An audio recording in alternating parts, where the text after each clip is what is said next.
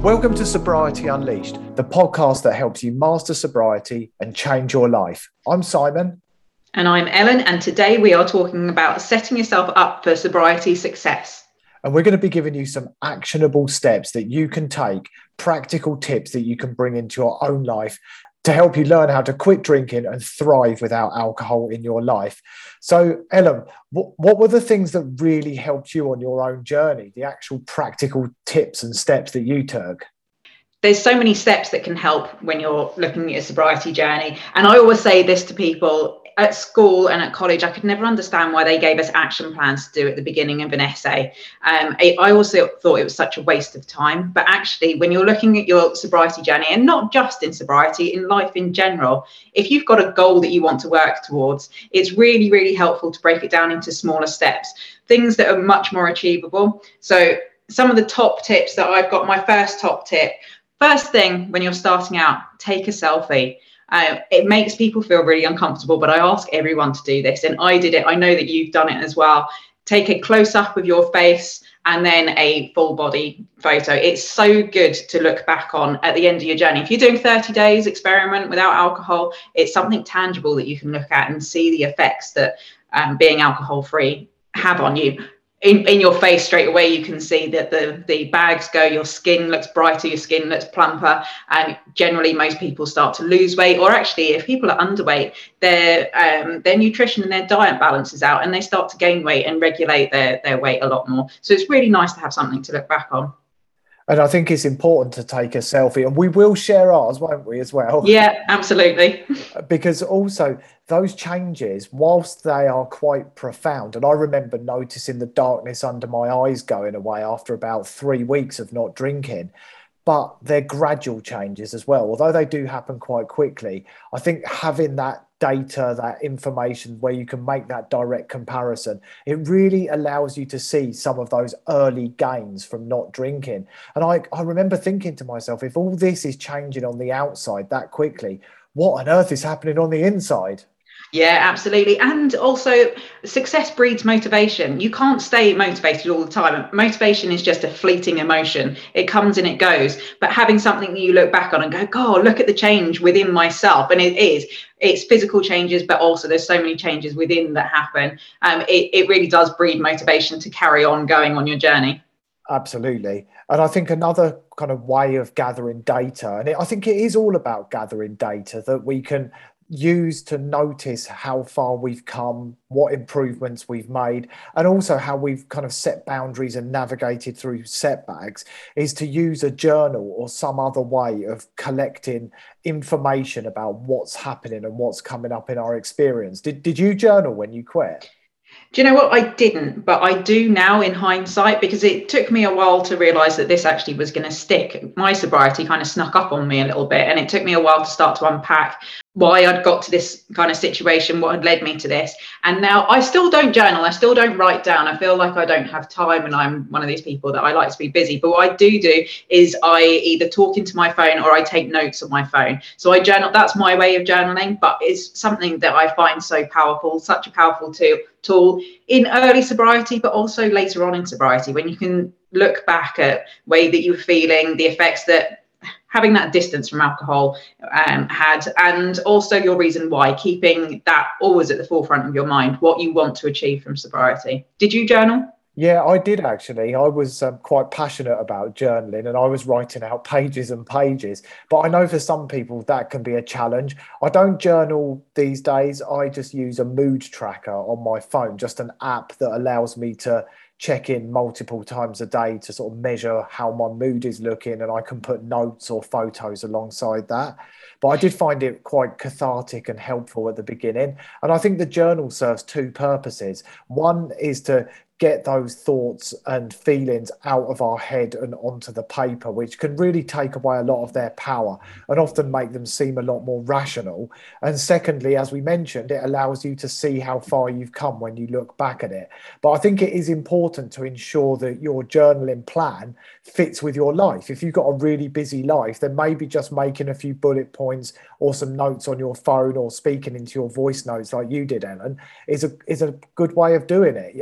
If you haven't got time or you really don't fancy writing out loads and loads, then you don't have to do that. But I do think it, we need to find a way of gathering the data.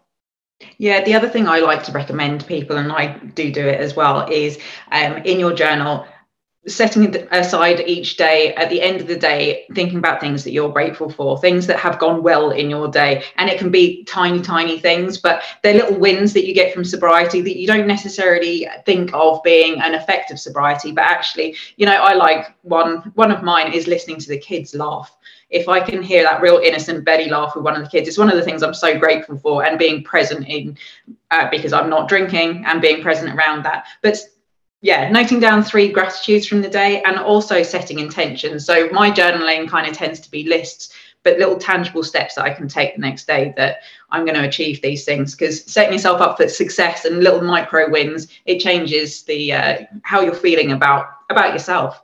Yeah, absolutely. And it, so much of this starts with toxic shame, and we'll talk about that on a future episode. But all those things you can do to build yourself up and realize that actually your life's quite good. You've got lots of good things going on. I love that term, micro wins. I think that's brilliant. But yeah. grat- gratitude is a really interesting one. And I often recommend to people to go a step further than what you just mentioned. So when they write out their gratitude, tear the piece of paper up, fold it up and put it in a jar and build the jar up over time. And you can use it as a lucky dip. If you're feeling a bit flat, you dip your hand into that jar and you pull out a reason why your life is good. And yeah, I think that could be that. a good tactic. And also savoring. Now, I read about something called savoring um, by Mel Robbins, who's written loads of good stuff, including, including a book called The Five Second Rule, which is brilliant, but we'll talk yeah. about that another time. And she talks about savoring in the context of gratitude practice and that's where you add a bit more to it so you said yeah my my kids made me laugh or made sorry watching my kids laugh you know brought some gratitude into your day and savoring is where you actually then write out why why that was good why it made you happy why what feeling it brought up. So you kind of add another layer of depth to it and it helps with the way that we remember it and it helps kind of evoke greater feelings. So i think that's another good thing to do no matter what you're grateful for actually go into the why you're grateful as well. Yeah i love that.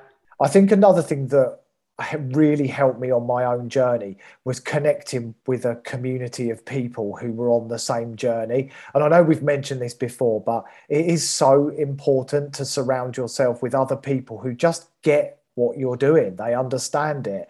And I found that in Facebook groups and connecting with people on Instagram. I'm sure you did the same thing, right?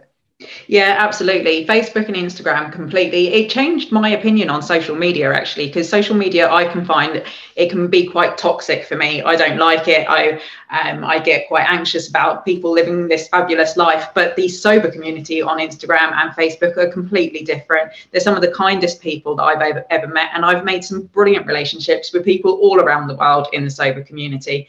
And it really, if you're feeling yourself struggling with your sobriety, having someone that you can reach out to who has been there and has done it. If you're on day 19 or day one for the 19th time, having somebody else that can say, I've been there, I've done it, it's fine, you work through it. it it's such a powerful tool. It really is. And I think taking that one step further as well was within those communities i found people that i wanted to be like. There were people posting that they'd been 100 days sober or a year sober and i loved everything they were saying and i kind of set my target to be just like them and kind of hung on to their coattails as they went forward on their journey and learned everything i could Tony Robbins, the life coach, he talks about how when we want to achieve something, we should align ourselves with the be- the person who we know who is the best at doing that thing. And I think it's the same in sobriety. If we can find somebody who's absolutely smashing their sobriety, then we can learn from them and we can grow with them. Yeah, that's why Melissa Urban was so important to me and why I loved chatting to her because she was somebody that I looked at. And when I saw that she wasn't drinking and this whole thing with fitness and nutrition, for me, addiction, food is in there in my kind of addictions. And I could see her and it, she'd come from this place of it starts with food and it does, it starts with food, but for me, it ends with sobriety. Um, but I just could see her being disciplined day in, day out, not doing anything extraordinary. She's just here, a normal woman who is going and doing the same routines day in, day out. And I was like, I want to be like her. And I realized actually it's really simple, but having somebody that I could say, yeah, that's what I want to be like. But following someone like that, I find really inspiring. Yeah, and it, I think it is important to have your inspiration, whether that's somebody whose book you've read or someone just in a group that you've connected with. It doesn't matter who they are, but somebody who you just want to be like. And you mentioned routine as well. I, I found that a bit of a challenge initially because what I was doing was sticking to the same routines. I just removed alcohol out of my life, but I had to learn to create new routines rather than sticking to the old ones. And I think actually consciously creating a sober routine is a really sensible thing to do. Yeah, for me, the the pandemic actually really hit home with that. I realized, okay, I've got nothing else to do. I can't leave the house. What do I do? What am I going to make my daily routine? And for me, and I recommend this for everybody, is start really simple get up at the same time every day. Um, and the getting exercise in there as part of my daily routine. It doesn't have to be anything big does it? It can be right i'm going to commit to a 10 minute walk but having a different routine. And who do you want to be? Really focus on that kind of that person. And i realized during the pandemic i had this opportunity to uh, to be the person i wanted to be. I had no excuses to be not to be that person either yeah, absolutely. And I look at my routine now compared to what it was four or five years ago when I was drinking, and it is completely different. I'm up at the crack of dawn. I go for a long walk every morning because I know that that sets me up for the day. And then I have a healthy breakfast. I used to skip breakfast all the time. And the same with lunch. I take exercise most days. You know, it has completely transformed. And of yeah. course, I'm not drinking two or three bottles of wine each day either. No, and that you say about um, eating, that's really important. People fit that into their new routine. You have more time when you're um, when you're not drinking alcohol. You have more headspace as well. So it's a really nice thing to actually sit down and work out your your menu for the week and get more into cooking start enjoying cooking and start enjoying the fact that you're nourishing yourself and you're taking care of your body. It's a whole different way of looking at things. And also that time with your family or with your partner that you can sit down and eat and it's not it's a real authentic thing and it's quite an intimate thing as well. Um, eating with friends eating with family um, with your partner. I was um, every single day going to the supermarket. Most days i would buy ready meals. I would rarely cook home cooked food. And i was spending 40 50 60 pounds almost every day because i'd buy other things while i was there.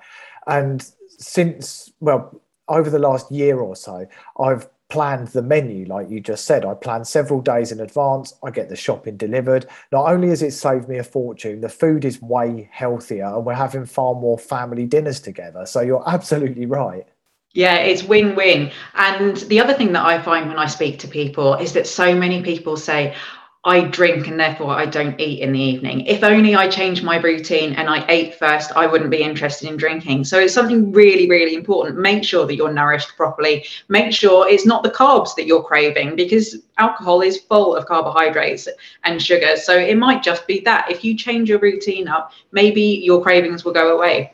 Yeah, I've heard lots of people say the same thing to me. They will say, Well, I don't drink after I've eaten. So I tell them to have their dinner earlier and have yeah. a snack in the evening. It well. really can be that simple. Yeah, which is crazy. It's just a quick, simple fix and a switch in the routine.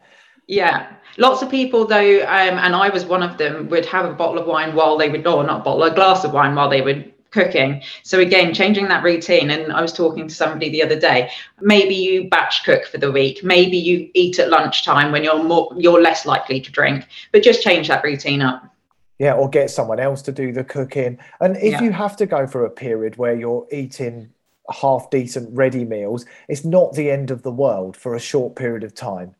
No lots of people do find that they're craving that sweet stuff. So just be kind to yourself in the first uh, especially the first 10 days or so. It's quite difficult. Completely I think it's important to also bring in honesty and authenticity when you're kind of getting set for sobriety because you're going to want to be accountable to people. And we were talking about family, family meals, which is what kind of brought this up for me. And I think actually involving your family and becoming accountable to your partner, your kids, or those who are close to you is super important. But a lot of people find it really hard to open up. They do. I um, I've talked to people about this.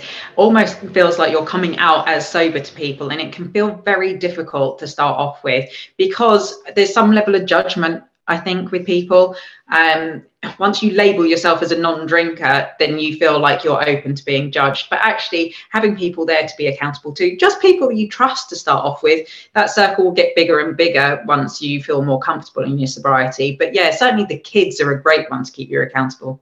Yeah, absolutely. And I told my son fairly early on in the journey. And actually, it's had a massive impact on the way that he perceives alcohol. I'm not saying he won't ever drink, and he has occasionally had a drink at a family barbecue or something like that through his own choice. But I think he's got a much better understanding and he's more set up for making sensible choices. How, how about your kids? It is going to be such an interesting thing to see what they do with alcohol because I grew up watching my mum and dad drinking nearly every night, my dad especially. Um, and I just didn't know that there was a choice to be sober because my drinking wasn't bad enough according to society standards. I didn't know that sobriety was a choice for me. So I'm really excited that my kids know that sobriety is a choice um, or even just less drinking. Uh, I speak to my eldest who's 13 and she's kind of like, oh, it looks fun though. Um, my two little ones, especially my middle one, says, I don't know why anyone would want to do that. Why would they want to change how they feel? Why would they want to poison themselves? Um, so I don't know. I think they will play with it to a certain extent, but at least they know that sobriety is a choice.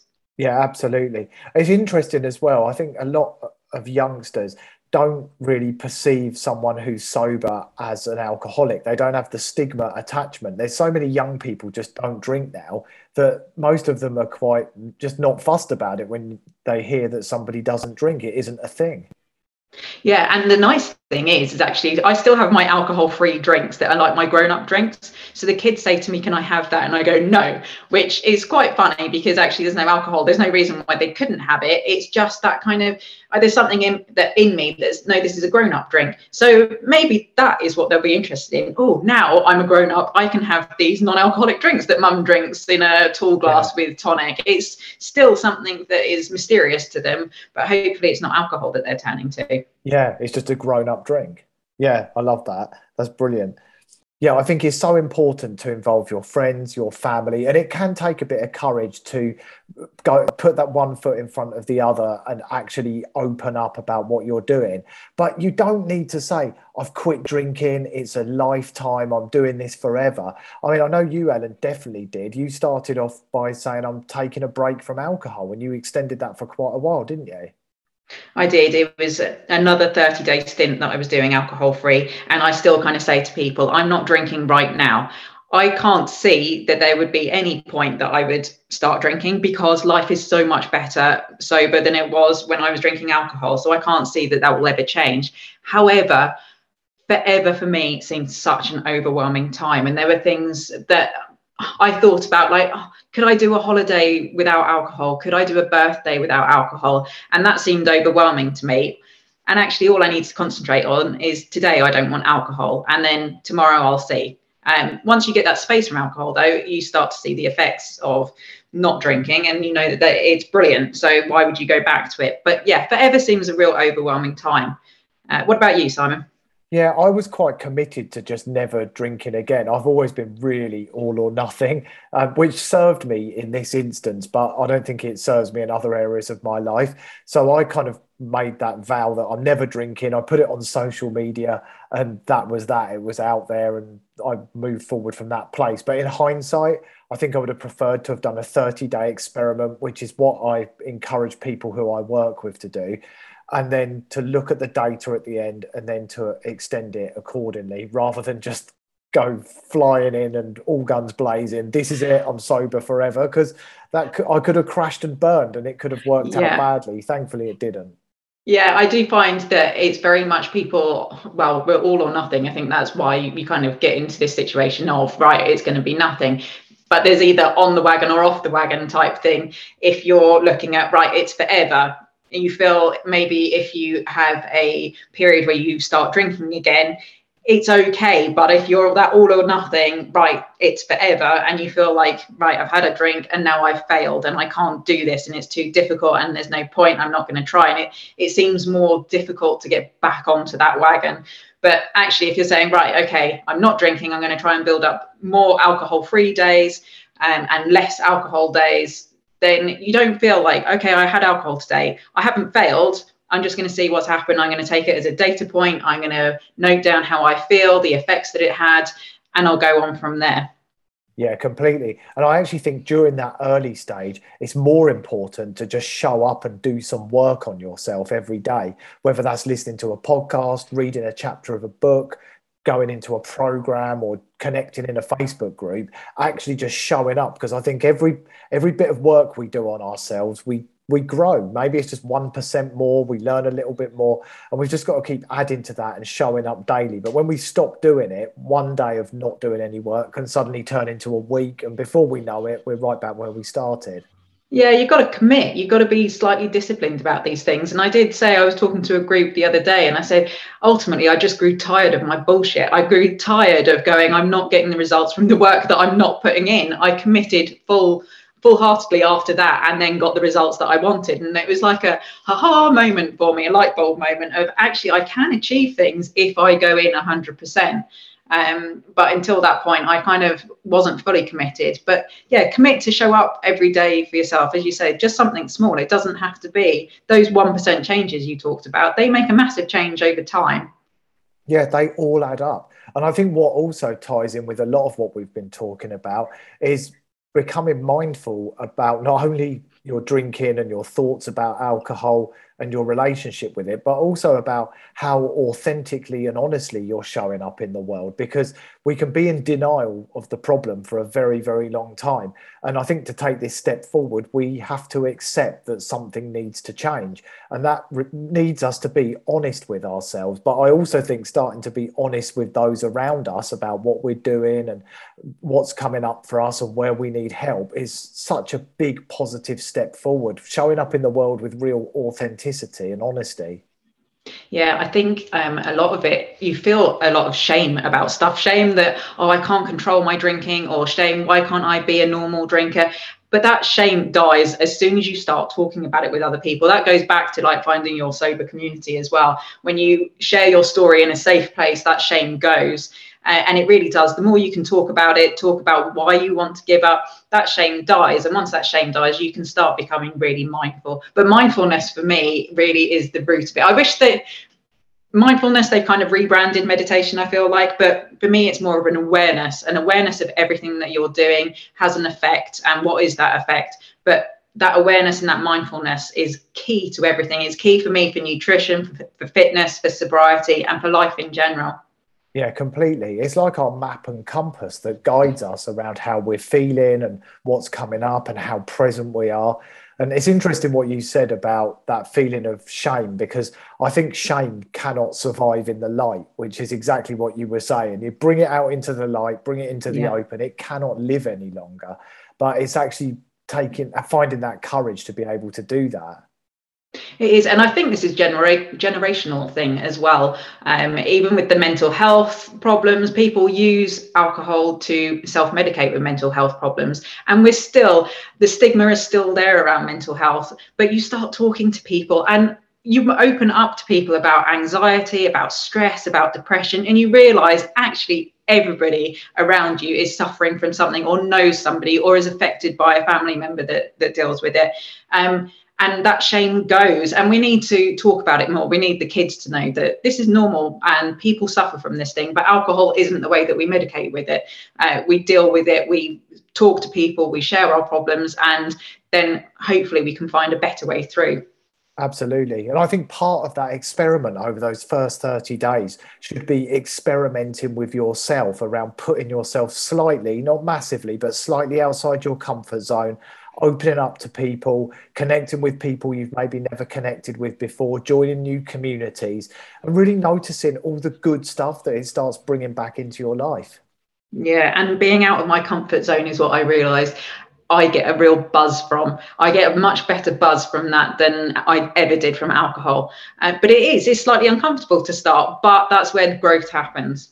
Yeah, exactly. And we learn to make the uncomfortable become comfortable, and then we push ourselves a bit further the next time. We do. It's that feeling of being the new person at school or the new person at work. After a few weeks, it, it feels completely normal. You, you feel at home, but it's just uncomfortable to start. Exactly. And there's so much support around. I mean, you can reach out to Ellen or I at any time. You can join our communities. And there's a wealth of people online, particularly, who are there to support anybody who's new to sobriety or wondering what direction to head in. Yep, you can message me anytime. Find me on uh, Instagram, and there you can find Simon as well.